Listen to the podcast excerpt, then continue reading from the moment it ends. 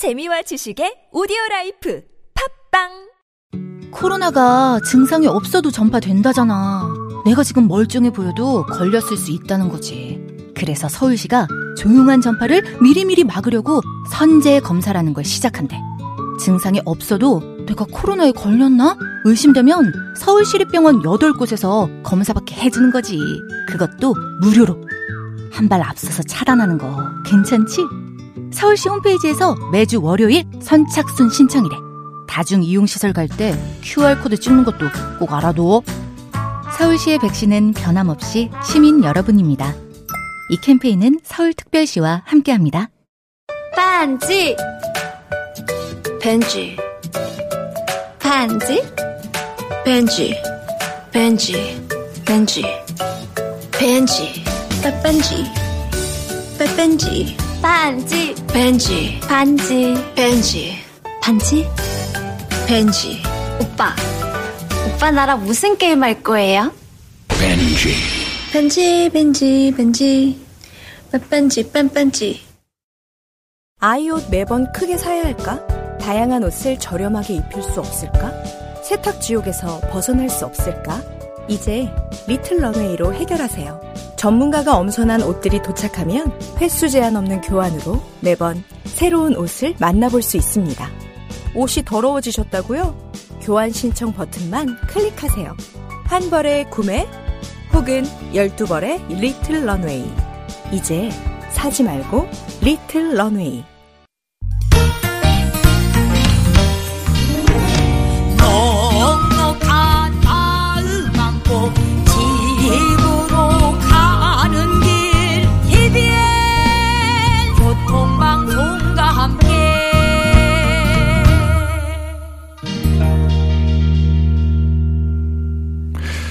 김어진의 뉴스공장 명절 특근 3부 시작합니다. 저는 양절 변호사고요. 아우, 응원 문자를 계속 많은 분들이 보내주고 계세요. 0323님, 양절 변호사님네요. 추석 연휴에도 진짜 수고 많으세요. 보내주셨고, 그 밖에도 5199님, 2836님, 3362님, 많은 분들이 저를 응원해주고 계시고요. 1954님, 오, 오늘 알았어요. 문자 보내는 걸. 60대 뉴스공장 열혈 팬입니다. 라고 남겨주셨고요. 그래도 또 공장장을 찾으시는 분들도 여전히 많이 문자를 보내주고 계신데요. 혹시 그 스테이크 드시러 가시면 물어보잖아요. 고기 어떻게 구워드릴까요? 그때 레어로 구워주세요라는 말씀을 불어로 하실 줄 아는 분 계세요, 혹시? 제가 왜 이걸 여쭤보냐면요. 공장장이 자기 강아지를 부를 때 부르는 이름이 고기를 레어로 불, 구워주세요를 불어로 한답니다.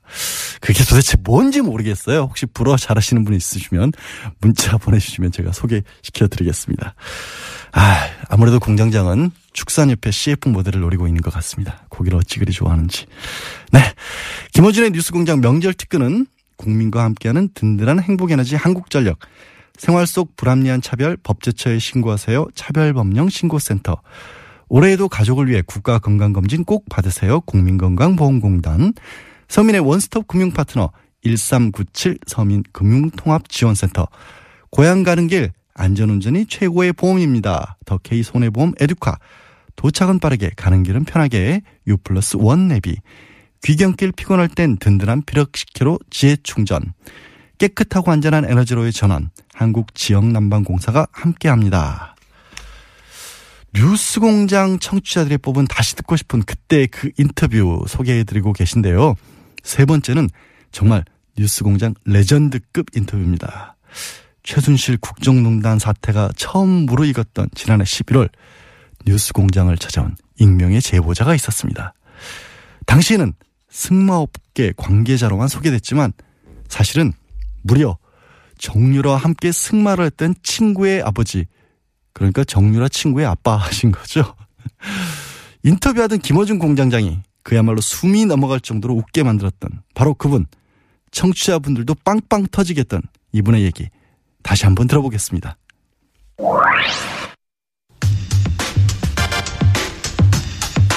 학교 역사상 사실상 최초로 선발한 승마 특기생 정유라에 대해서 이화여대는 그동안 특혜가 아니다라고 해명해 왔습니다.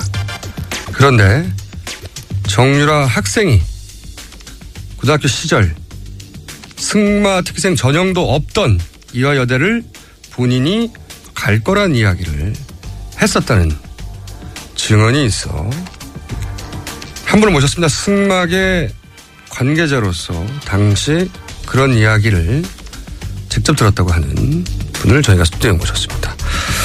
어려운 걸음 해주셔서 감사합니다. 안녕하세요. 네, 안녕하십니까. 어, 정유라 학생이 고등학생 때 이미 특기생 전형도 없는데 이대를 가겠다는 말을 했었다고요? 뭐 특별히 이대라기보다는 고대나 연대나 이대 이런 그 좋은 학교를 자기가 갈 수 있겠다라는 얘기를. 아, 이대도 그 중에 하나로 언급된 그렇죠. 거군요. 그런 학교를 갈 것이다. 네, 근데 당신은 네, 특히 이대는 승마 특기생 전형이 없기 때문에 네. 전형도 없는데 어떻게 가냐 이런 생각들을 주변에서 하지 않았을까요? 당연히.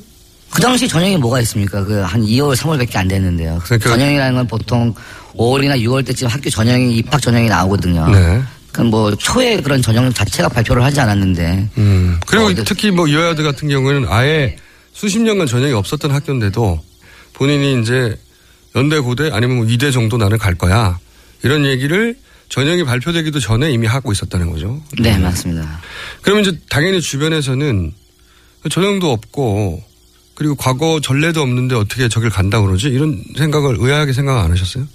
뭐 생각을 했지만 저희가 뭐, 그 뭐 부모님들도 다 알기 때문에 유연이 정도 되면 유연이면 아, 유라 유라 정도 되면 유라면 어딜 못 가겠냐 이런 생각들은 다 그냥 저희들끼리는 하고 있었죠.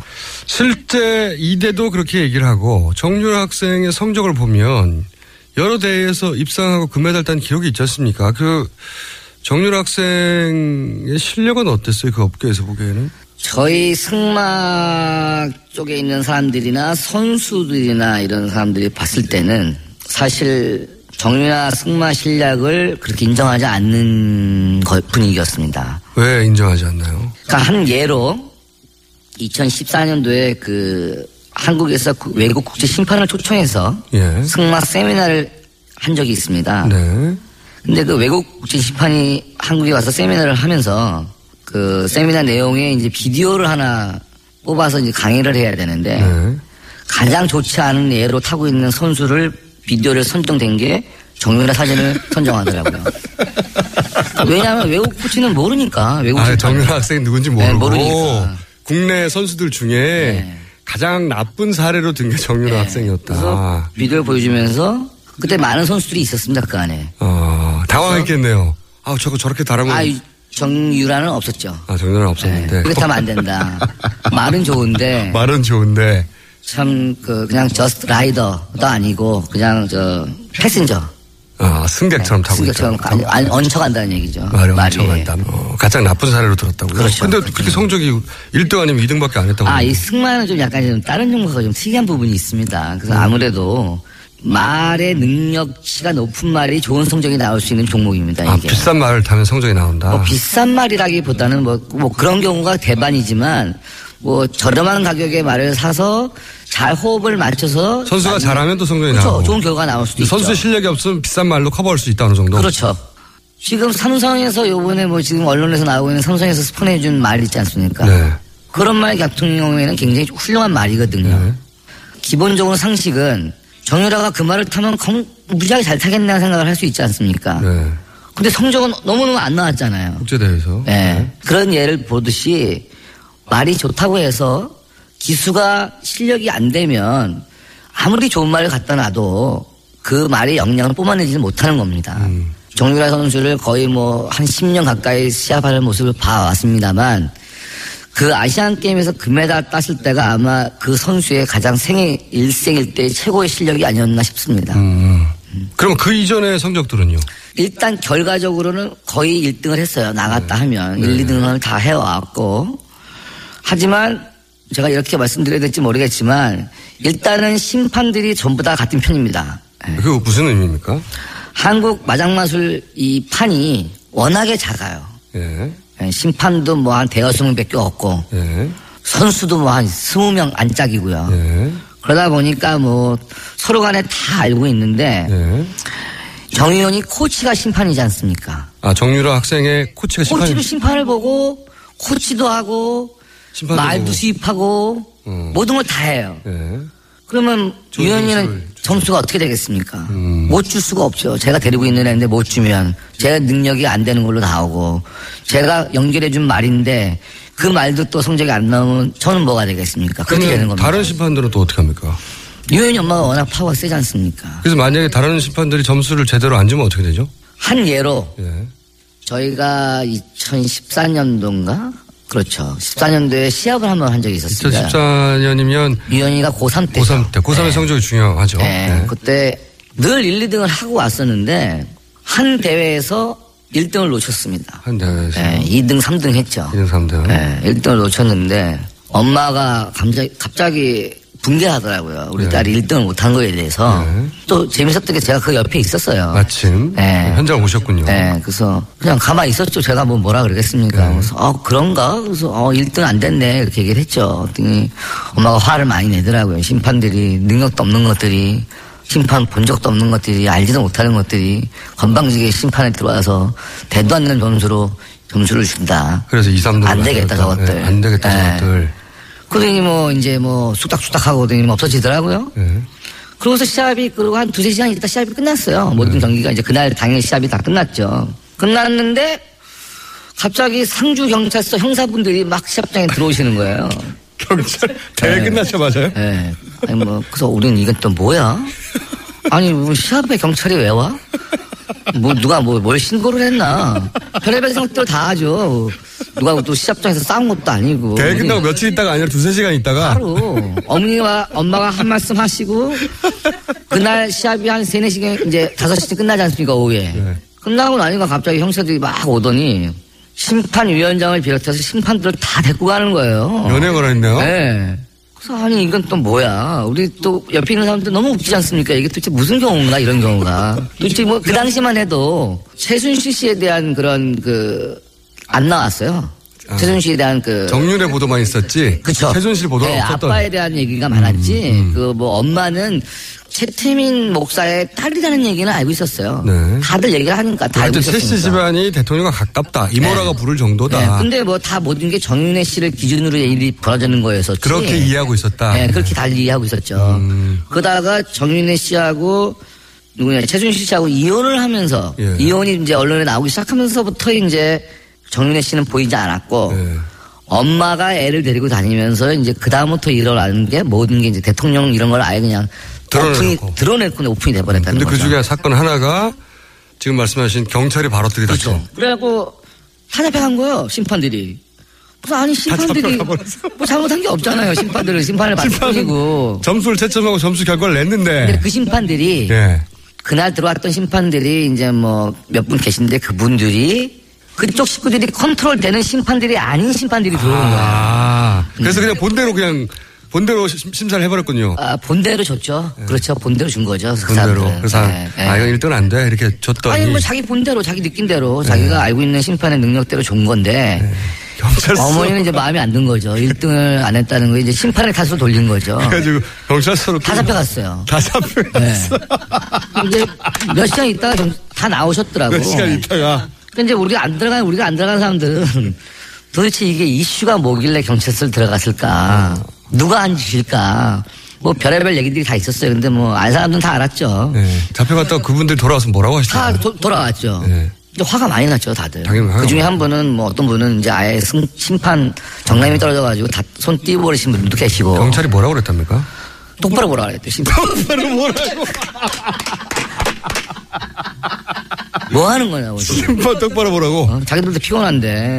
피곤한데. 이렇게 똑바로 못하니까 자꾸 위에서 지시 내려오고. 위에서. 예, 다 알아봐라 뭐 이런 거 내려오고 자기들도 이거 모른다 우리도 이런 거 뭔지도 모르고. 어, 어디서 명령이 내려왔는지 모르지 하여튼 위에서 내려왔고 예, 자기는 지시대로 해야 되는데. 잡으러 가- 오라고 그랬더니 승마 대장 가가지고 심판들 잡아왔고 심판들한테 뭐라고 할 말 있습니까? 자기는 자기들도 전문 분야도 보기에도. 아니니까 예, 그냥 뭐 똑바로 봐라. 있어야죠. 그러니까 똑바로 봐라. 똑바로 봐라. 똑바로 봐. 앞으로 똑바로 볼 수 있겠냐. 앞으로 똑바로 볼 수 있겠냐. 근데 결국은 뭐 왈가불가 하다가 그냥 다 앞으로 심판 똑바로 보겠다. 그래서 뭐 각성문 같은 거 하나 쓰고, 쓰고. 예, 그리고 나왔다 하더라고요. 근데 이제 혹시- 거기에 예. 자존심 상한 심판들이 많이 있지 않습니까? 그렇겠죠. 근데 심판을 아예 떠나버리신 분들도 계시고. 어, 최순실 씨가 은퇴시킨 심판도 있군요. 있죠. 아, 그 그때 이후에 그래서 그 사건으로 문체부 국장이 날아가는 그 사건입니까? 다는 아니지만 지켜봤죠. 참 해도 해도 너무하는구나. 이거는 정말 아닌 것 같은데 이런 생각이 많이 들었죠.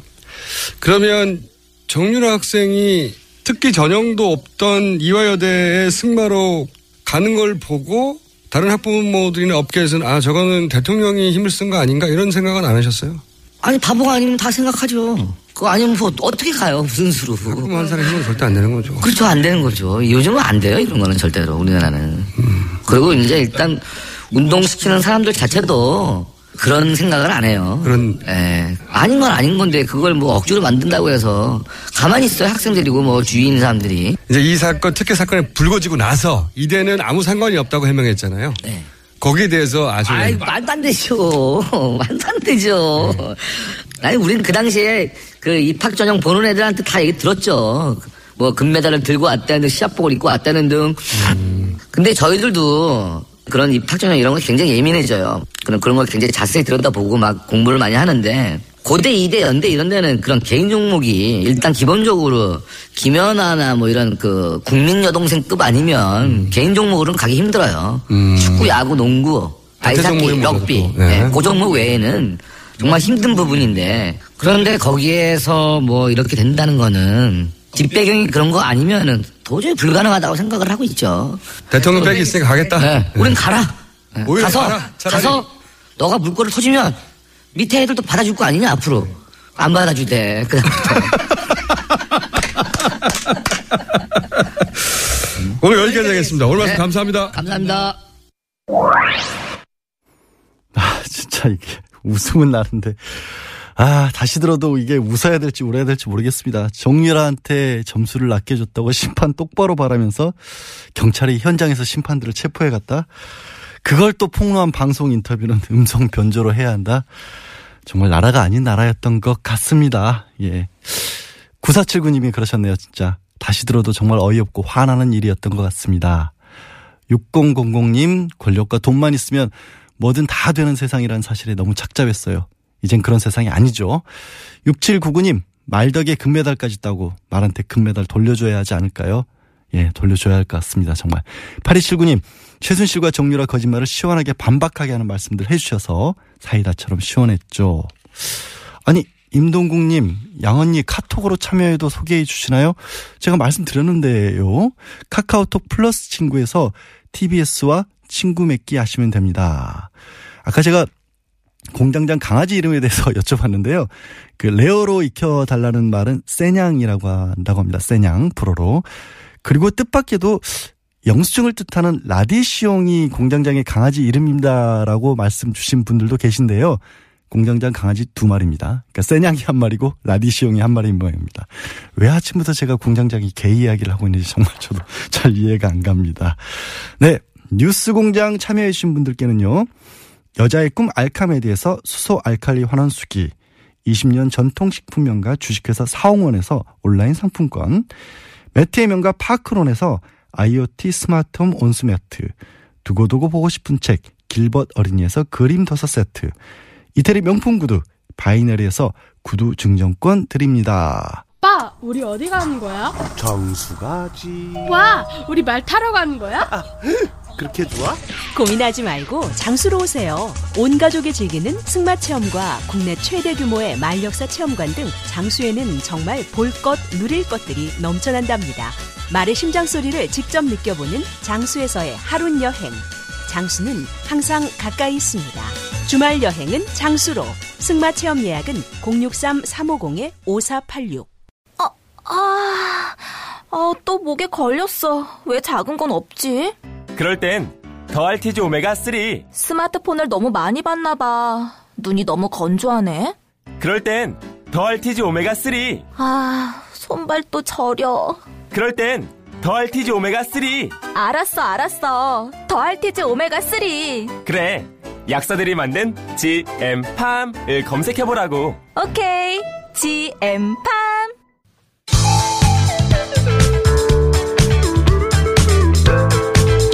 뉴스의 깊이가 다릅니다. 최고의 뉴스 생산자 김어준입니다.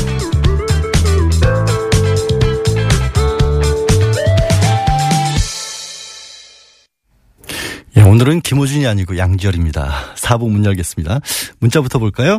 0900 아니 공장장님 잘렸나요? 고향 갔다 오니까 세상이 바뀌었군요. 양병께서 계속 쭉 하시고, 김총수는 게스트로 하는 게 좋을 듯. 제가 하면 게스트로 안 부릅니다. 서인성님, 양언니가 진행하시니까 색다르네요. 진짜 라디오 방송 같아요. 크크크, 야, 공장장 목소리 너무 찌들었나 봐요. 아, 귀를 좀 씻을 필요가 있으실 듯 합니다. 2192님, 역시 양언니님은 문자를 많이 읽어주는군요. 친절한 양언니. 아, 읽다 보니까 아니 최소한 악마 마왕이었는데 어쩌다 언니로 고정이 되는 그 불행 어떤 예감이 안 좋은데요. 6630님 이분도 양언니네. 양언니 목소리는 타고났어요. 공장전과 브로맨스 너무 좋아요. 거부합니다. 예, 브로맨스라니 어디 이런 말씀을. 네. 뉴스공장 명절 특근은 국민과 함께하는 든든한 행복 에너지 한국전력 생활 속 불합리한 차별 법제처에 신고하세요. 차별법령 신고센터. 올해에도 가족을 위해 국가 건강검진 꼭 받으세요. 국민건강보험공단. 서민의 원스톱 금융 파트너 1397 서민금융통합지원센터. 고향 가는 길 안전운전이 최고의 보험입니다. 더케이 손해보험 에듀카. 도착은 빠르게 가는 길은 편하게 유플러스 원 내비. 귀경길 피곤할 땐 든든한 비락식혜로 재충전. 깨끗하고 안전한 에너지로의 전원 한국지역난방공사가 함께합니다. 자 이제 마지막 인터뷰 들려드릴 시간인데요. 이제는 말할 수 있다. 김호준 뉴스공장 명절 특근의 끝판왕. 마지막으로 만나볼 주인공은 바로 상암동 본드 김상욱 씨입니다. 네, 이분 국정원 임원 출신이세요. 그리고 지난 2012년 대선 때 사실 국정원 댓글 사건을 최초로 세상에 알린 분이었습니다. 그리고 아, 짐작하시겠지만 박근혜 정권에서 굉장한 고초를 겪으셨는데 뉴스 공장을 통해 처음으로 방송 출연을 결심하셨죠. 김상욱 씨 얘기 다시 한번 들어보시겠습니다.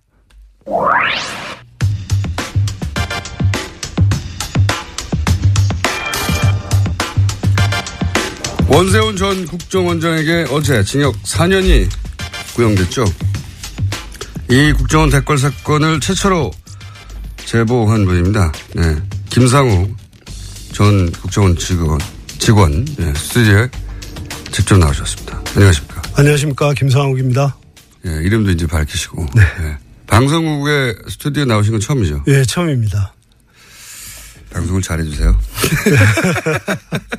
우선 국정원을 언제 어떤 업무를 하다가 어떤 직급에서 퇴직을 하셨습니까? 저는 이제 수사로 시작을 해서 어, 맨 마지막에 나올 때는 산업 스파이 잡는 일을 하다가. 부의사관으로 3급으로 3급 부의사관. 예, 2009년 6월에 퇴직했습니다. 2009년 6월. 이게 이제 부의사관 국정원의 어떤 직제를 잘 모르니까 대기업이라면 이게 어느 정도 되는 직급인 거죠? 어, 부장 이사 이사요? 이사 아 높은 분이셨구나.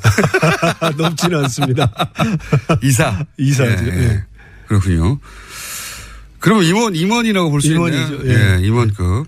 그러다가 근데 왜 퇴직을 하신 거예요? 이게 제가 시기를 보니까 노무현 대통령 서거 바로 다음 달에 퇴직하셨더라고요. 네, 제가, 제가 원래 96년, 7년 이때, 에, 당시 안기부가, 예. 어, 김대중 대통령 선거에 15대 대선에 개입을 해서 북풍을 일으켰어요. 그랬죠. 근데 네. 그걸 총풍도 어, 있었고. 제가 이제 에, 사전에 막았었거든요.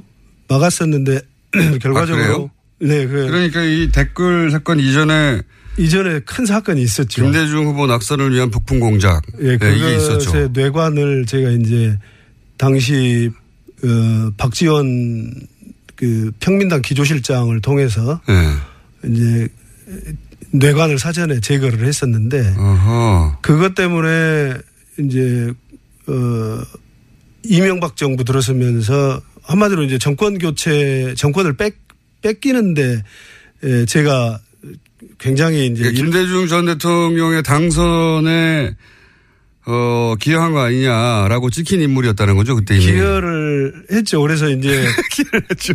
이제 김대중 대통령께서 예. 어 처음에 대통령이 되신 뒤에 에, 안기부를 당시 안기부를 방문을 하셨는데 그때 이제 제 안부를 물어주셨어요. 그게 이제 음. 안부를 묻다 보니까 만천하에 아 김상욱이 정말 그랬구나 이렇게 이제 결국은 아하. 공표하는 음, 결과가 됐는데 이제 그러다 보니까 보수 진영에서는 제가 이제 지켜왔겠죠. 예, 아주 굉장히 나쁜 놈이 된 거죠. 그래서 어 이명박 정부가 들어서고 나서 제가 본부에서 산업 스파이 이 네. 검거 업무를 하고 있었는데 에, 갑자기 인천으로 보내더라고요. 네, 자천이 되셨고. 인천에서 원래 1년 부서간 이동은 1년이 되지 않으면은 이동을 할 수 없게 돼 있어요. 근데 9개월 만에 그때 다시 원세훈이 오더니 어 2009년 2월에 원세훈이 와가지고 제가 2009년 3월에 다시 일주일간 조사받고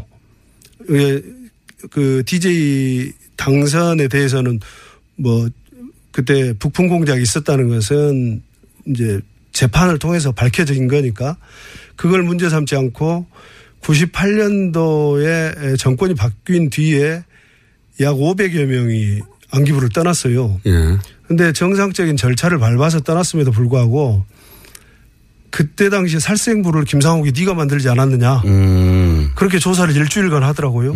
사실이 아닌데도. 사실이 아니죠. 예. 어, 살생부를 제가 살생부를 만들 정도로 뭐 그런 위치에 있지도 않았고 음. 그리고 직원 개개인에 대해서 제가 관심이 없었고 그랬는데 에, 그게 이제 사실 무근으로 밝혀졌는데 근데 왜 그래- 그만두셨어요? 그래도 인사 조치를 해라 그래가지고 대구로 예. 뭐 하여튼 됐어요. 되셨는데. 그랬는데 대구에서 있는데 2009년 5월 23일 날 노무현 대통령께서 예. 서거를 하셨는데 이 막 그 연화장으로 이렇게 화장, 화장, 예. 하는 그런 그 이제 장례 차량을 중계되고 그랬었어요. 생중계했죠. 예, 근데 전국민이 다 봤죠.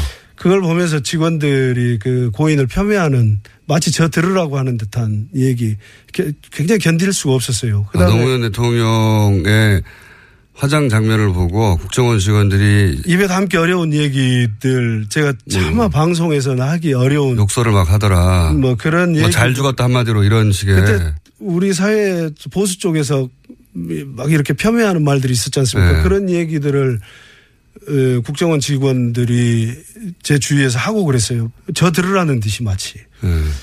그러고 있는데 원세훈은 또 그때 직원들을 삼천교육대라고 해가지고 우리끼리 영어로 삼천교육대 했는데 나이 먹은 직원들을 다시 강도 높은 훈련을 해서 아마 본인 의사는 그렇게 하면은 사표를 내지 않을까 생각을 했던 것 같아요. 근데 거기에서 벌어서 부모 봉양하고 자식 키우고 그런데 아무리 힘들어도 사표를 낼 수 있겠습니까? 음, 계속 다니니까 사표 내는 직원이 없으니까 원세훈 원장이 그때 원장이 어 방송 용어로 적절할지는 모르겠는데 이 자식들은 아무리 밟아도 사표 내는 놈 하나 없다. 예. 그래서 그 두 가지 그 정도는 방송 용어로 아주 적절합니다. 예. 그래서 그 두 가지가 도저히 제가 있을 수 있는 조직이 아니다. 그래서 제가 사표를 나오셨구나. 내게 됐습니다.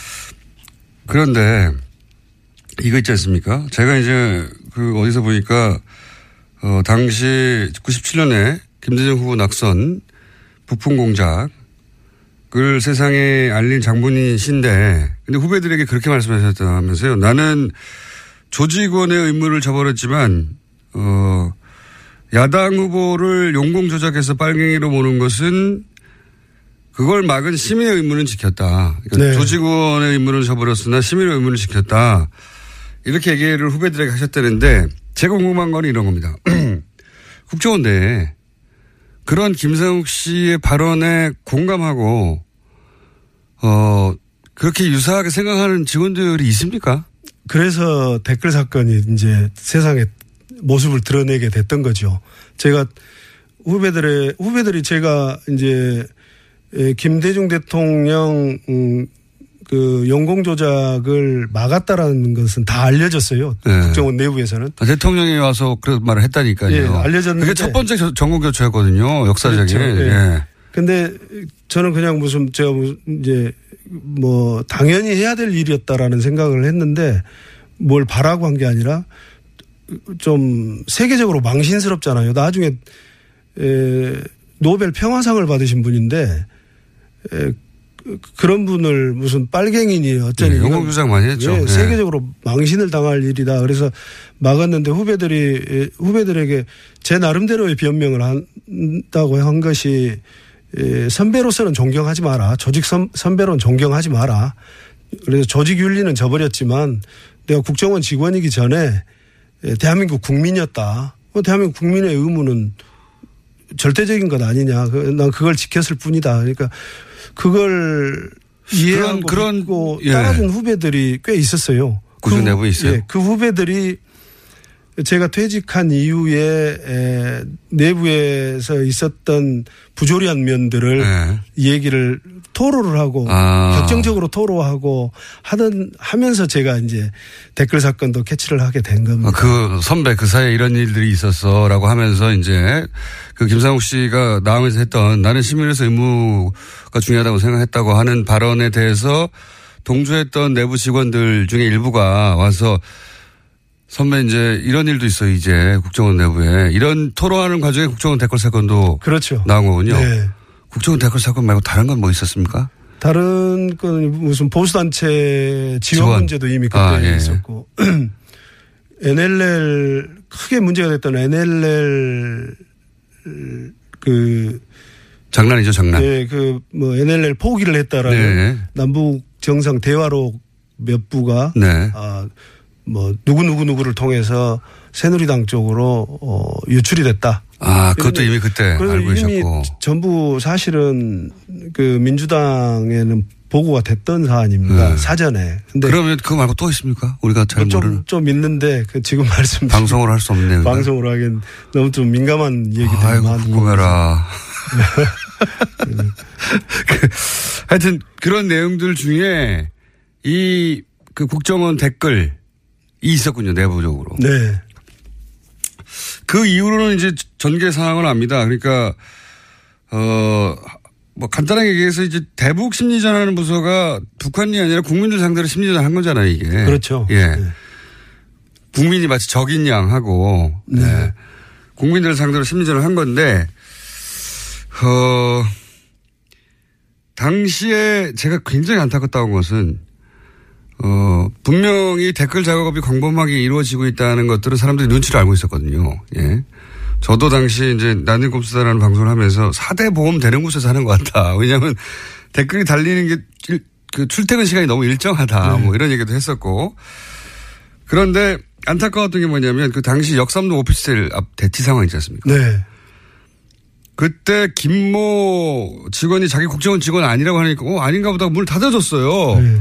그러면서 그때부터 그 문을 사이에 둔 대치 국면이 벌어졌잖아요. 그 직원은 당연히 회사에 회사라고 하죠 국정원 직원들은. 예. 회사에 전화해가지고 이런 일이 있다고. 그다음부터는 이제 지시를 받아서 행동했을 것이고 조직적으로. 정말 안타까웠던 것은 아니 저걸 왜 그냥 내버려뒀나. 들어가는 걸. 저거 저 문을 당장 부셔서라도 그 노트북이랑 그 휴대폰을 빨리 접수해야 되는데 저걸 왜 못하고 있지 정말 안타까웠거든요 제가 보면서 네. 그때 그 현장을 보셨을 거 아닙니까 그런 생각 안 하셨어요? 원래는 제가 어, 며칠간 해서 이제 장소도 확보를 현장도 확보를 했고 대상도 특정을 했고 어 그랬는데 에, 제가 어, 왜 직접 안 가셨어요 그때? 절름발이로 위장을 하고 있었어요 제가 그래서 그게 왜 위장을 했냐면 장비가 필요한데 예. 예, 가장 긴 게 뭘까 생각해 보니까 목발이 가장 길더라고요. 그래서 목발을 가지고 어 저- 문을 장악을 해야 되겠다. 문을 문에 먼저 걸어야 되겠다. 문 열리기만 하면 예. 내가 어 걸어야 되겠다라고 생각을 하고 그 다음에는 이제 뭐 노트북이고 휴대폰이고 증거물을. 찾을 수 있겠다 했는데 그 증거물을 잡아야 되지 않습니까? 무엇보다도. 근데 이제 막상 당에서 민주당에서 그때 당시? 이제 전부 다 몰려오고 있는 상황인데 제가 아 이- 카메라가 이제 오는 거예요. 근데 제가 카메라에 익숙질 않은 상태에서 첫 번째 이걸 전직 선배가 선배가 아무리 불법 현장이지만 후배를 이렇게 제압을 하고 이런 모습들이 그렇고 역사적으로 굉장히 길이 남을 텐데 안 좋은 모습이 될 것 같은 생각이 들었어요. 아. 굳이 무슨 뭐 현행범을 잡으면 머리카락이라도 잡으면은 경찰들 특진을 한다고 그래서 뭐 다 달라들고 한다는데 네. 내가 공명심을 위해서 하는 것도 아니고 내가 이- 이래서는 안 되겠다 그래서 꼭 내가 해야 될 필요는 없다. 이거. 예 그래서 그때 민주당원들을 한두 시간 정도 교육을 시켜서 이렇게 이렇게 하라고. 틀림없이 국정원 직원 아니라고 할 거다. 그건 100% 아닙니까? 예, 그래서 그런데 만약에 이제 폭행 사건이 있으면 단순 폭, 폭행 정도로 입건은 될 수 있다. 하지만 지금 이제 정권을 놔두고 싸우는 건데 예. 반드시 예, 확보해라. 반드시 다른 거 필요 없다. 들어가면 노트북과 어, 랩탑이 있을 건데 네. 랩탑은 필요 없고 핸드폰과 노트북을 반드시 확보를 해라. PC는 필요 없고 예, 노트북과. 뭐 그- 그것만 잡으면 이제 전부 다 확보할 수 있다. 이렇게 얘기를 아니, 했는데 저도 너무 당연한 것 같은데. 또 그리고 제가 밖에 서 있는데 예. 들어갔던 분이 나왔어요. 그러면서 저를 보고 국정원 직원 아니라는데요. 그래서 어떻게 됐습니까? 그랬더니 들어갔어요. 이런 거. 그걸로 역사가 바뀐 겁니다. 그래서 제가 현장을 떠났죠. 아. 현장을 떠, 그, 그러면서 제가 현장을 떠났습니다. 아, 그게 그렇게 된 거군요. 네. 아니, 저는, 아니, 저 장소를 특정할 정도의 정보면 대단히 고급 정보 선수가 했을 텐데 어떻게 저 앞에서 아니라고 하고 그냥 문 닫고 나왔지? 이거 말이 안 되는 것 같은데? 그리고 왜 대치하고 있지? 바로 문, 문 닫았으면 따고라도 들어가가지고. 아니, 그래봐야 결국 죽었으면 죄고. 그렇게 해서 확보할 수 있는 거는 지금 정권이 왔다 갔다 하는 정보, 그 증거물이지 않습니까? 그걸 어떻게 저렇게 바보같이 처리하고 있지 생각했었거든요. 근데 안 해본 사람들이 하다 보니까. 너무, 너무 황당했어요. 그리고 황당. 그냥 왔다는 게. 예, 너무 황당했고 그것도 이제 처음부터 했으면 그렇지만 전부 교육을 제가 시켜서 했는데 아마 이렇게 해라, 이렇게 해라 지시하셨을 예. 거 아니에요. 제가 교육을 잘못 시키지 않았나 싶은 자괴감이 듭니다. 왜냐하면 국정원 직원은 본인이 국정원 직원을 인정 안 하잖아요, 원래. 다른. 상황에서도. 네, 평소에도 절대. 안 하죠. 평소에서도 안 하고 무슨 국정원에 전화를 해도 국정원 아니라고 그러거든요. 그리고 그 사람이 직접 받지 않으면 그런 사람 없다고 하거든요, 네. 아예. 뻔히 자기 옆자리에 있는 사람인데도. 근데 이제 교육을 시키면서 보니까 약간 국정원 현직 직원에 대한 두려움이 첫 번째로 느껴졌고 이, 아, 예, 두 이미 번- 이제 이명박 시절을 겪으면서 그런 두려움이 더 쌓였겠죠. 예, 두 번째는 어 너는 국정원 출신이니까 그렇게 말할 수 있지라는 생각을 음. 하고 있는 것 같았어요. 그래서 교육을 시키는데 두 시간이 걸렸었어요. 그렇게 받고 가서도 아니라니까 바로 와버렸군요. 예. 아, 아, 그러니까 어, 진짜 아닌, 아닌가? 이렇게 생각하면서. 예. 아니요, 휴 다행이다. 아. 다행이다. 아마 그리고 저 이게 역정보 아니었을까라는 생각도 제가 이제 국정원 출신이다 보니까 혹시 역정보 아니었을까라는 생각도 아, 있었지 100% 않겠냐. 신뢰를 못하는 부분도 있고 그래- 그랬- 두려움도 있고 그러지 않았으면 그 정말 천재 이루의 기회였잖아요. 결정적 찬스였는데요. 예. 그런데 그 한마디에 돌아설 수 있었을까?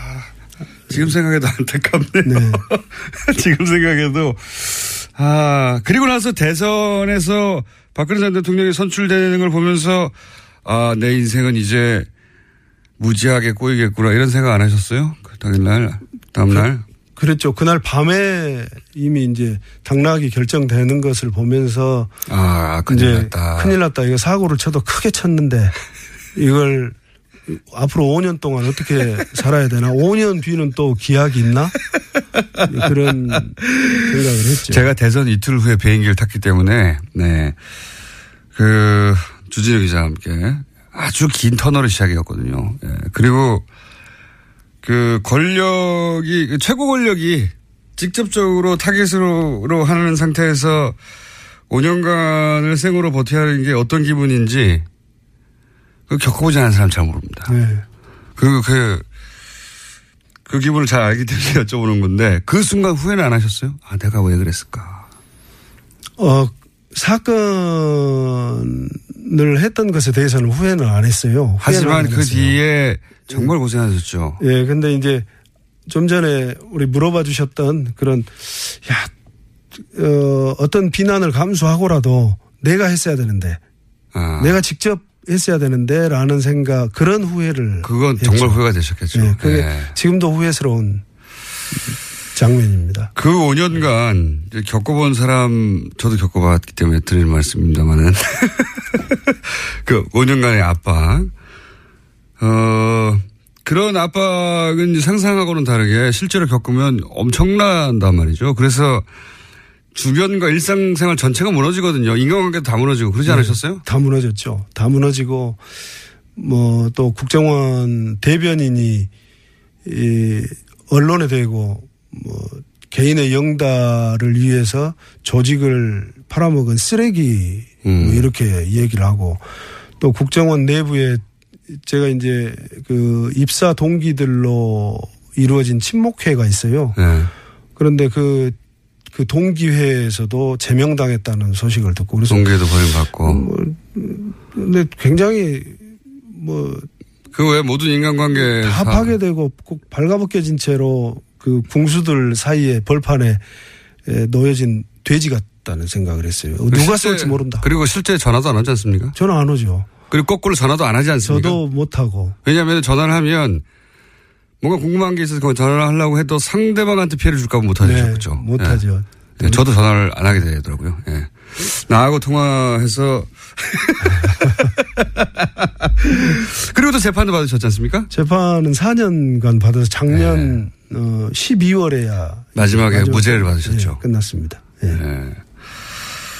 아, 그, 그 과정 전체, 왜냐면 하그 5년 후도 보장이었기 때문에 이 정신적으로 버티는 거 굉장히 힘드시지 않으셨어요? 굉장히 힘들었죠. 네. 굉장히. 집에서도 굉장히 우울증 겪었을 것 같아요. 일단 이제 아내는 그 갑자기 아, 그 아침 식사도 하기 전에 압수수색이 들이닥쳤고 이미 검찰에서 네. 저처럼 다음날 비행기를 내는데 그래 예, 둘이서 이제 집사람 어쩔 줄 몰라 했고 그 뒤로 이제 무슨 상당히 대인기피증도 생기고 어, 좀 엉망이 됐습니다. 예, 다망가지죠. 예. 하, 이 시간을 저희가 왜, 어, 일부 한 번만 잡았는지 모르겠네요. 앞으로 좀 더 나오셔야 될 것 같습니다. 오늘 첫 번째 시간으로 하고. 왜냐면 할 얘기가 너무 많은데, 어, 다른 거 다 건너뛰고, 이 얘기를 좀 여쭤보고 싶습니다. 왜냐면 지금 대략 6분밖에 안 남았기 때문에, 오늘 주제하고는 다른데 나오신 김에 꼭 여쭤보고 싶은 게 있어요. 그, 답하시기 좀 곤란한 부분도 있을 텐데, 단답형으로 간단하게 여쭤볼게요. 네. 최근에 이제 국정원 마취 사건이 어 그 사망한 임 과장 네. 부친이 언론에 등장해서 얼굴이 상처투성이었다. 왜냐하면 당시만 하더라도 아무런 외상이 없어서 자살로 결론이 나고 끝났는데 이제 그 그런 부친의 갑작스러운 증언이 있으면 다시 부각됐어요. 근데 이제 전체적으로는 이미 어, 국정을 떠난 이후에 벌어진 일이기 때문에 정확한 정보가 없으시겠지만 국정원의 경험을 비춰서 간단하게 어, 견해를 듣고 싶은 부분이 뭐냐면 일단 유서 있지 않습니까? 네. 저 유서를 보자마자 이거 이게 정말 죽음을 작정하고 쓴 거냐. 왜냐면 거기 보면 딸에게 남긴 하트도 막 그려져 있고 유서인데 네. 내가 이제 세상을 떠나는데 마지막으로 딸에게 남긴 유서에 하트가 막 그려져 있고 그다음에 뭐 감사합니다. 뭐 이런 내용도 있고요. 마지막에 이거 이 유서는 유서가 아닌 것 같은데 그런 생각 안 하셨어요? 굉장히 예, 다시 들어도 정말 이런 일이 있었구나 싶은 정말 믿어지지 않은 그런 얘기들인데요. 마지막이 궁금하셨죠?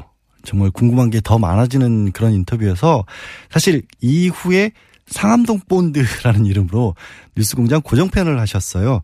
그러다가 딱 한 달 만에 임무를 완수한 007처럼 호련히 사라지고 싶다라는 말씀을 남기고 자진하차했는데요.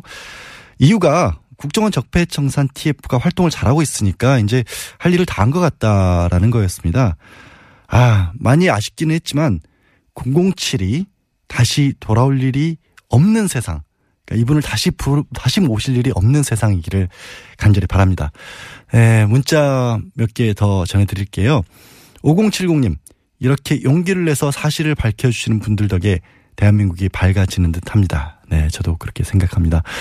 아, 9479님은요, 영화에서만 나올 것 같은 일들이 현실에서도 일어났네요. 방송 들으면서 세상 참 무서웠구나라고 느꼈습니다.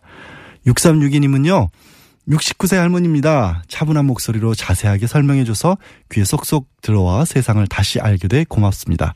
앞으로도 열심히 듣겠습니다. 앞으로도 계속 사랑해주세요. 윤혜정님은 정말 심각한 뉴스들인데 뉴스 공장에서는 일단 편하게 웃으면서 핵심을 듣게 해주셔서 애청하게 되네요. 뉴스 공장 만세, 공장장님 만세, 양원이도 만만세, 네, 청취자분들도 만만세입니다. 강혜정님, 양변님 고생하셨어요. 남는 연휴, 남은 연휴 행복하게 보내세요라고 말씀 주셨고요. 아, 뉴스공장 명절 특근은 여기까지 전해드려야 할 것 같습니다. 저는 변호사 양지열이었고요. 그동안 함께해 주신 이틀이었지만 여러분 꼭 아, 고맙습니다. 그리고 저는 날이 좋은 날을 골라 꼭 다시 돌아오겠습니다. 네, 안녕!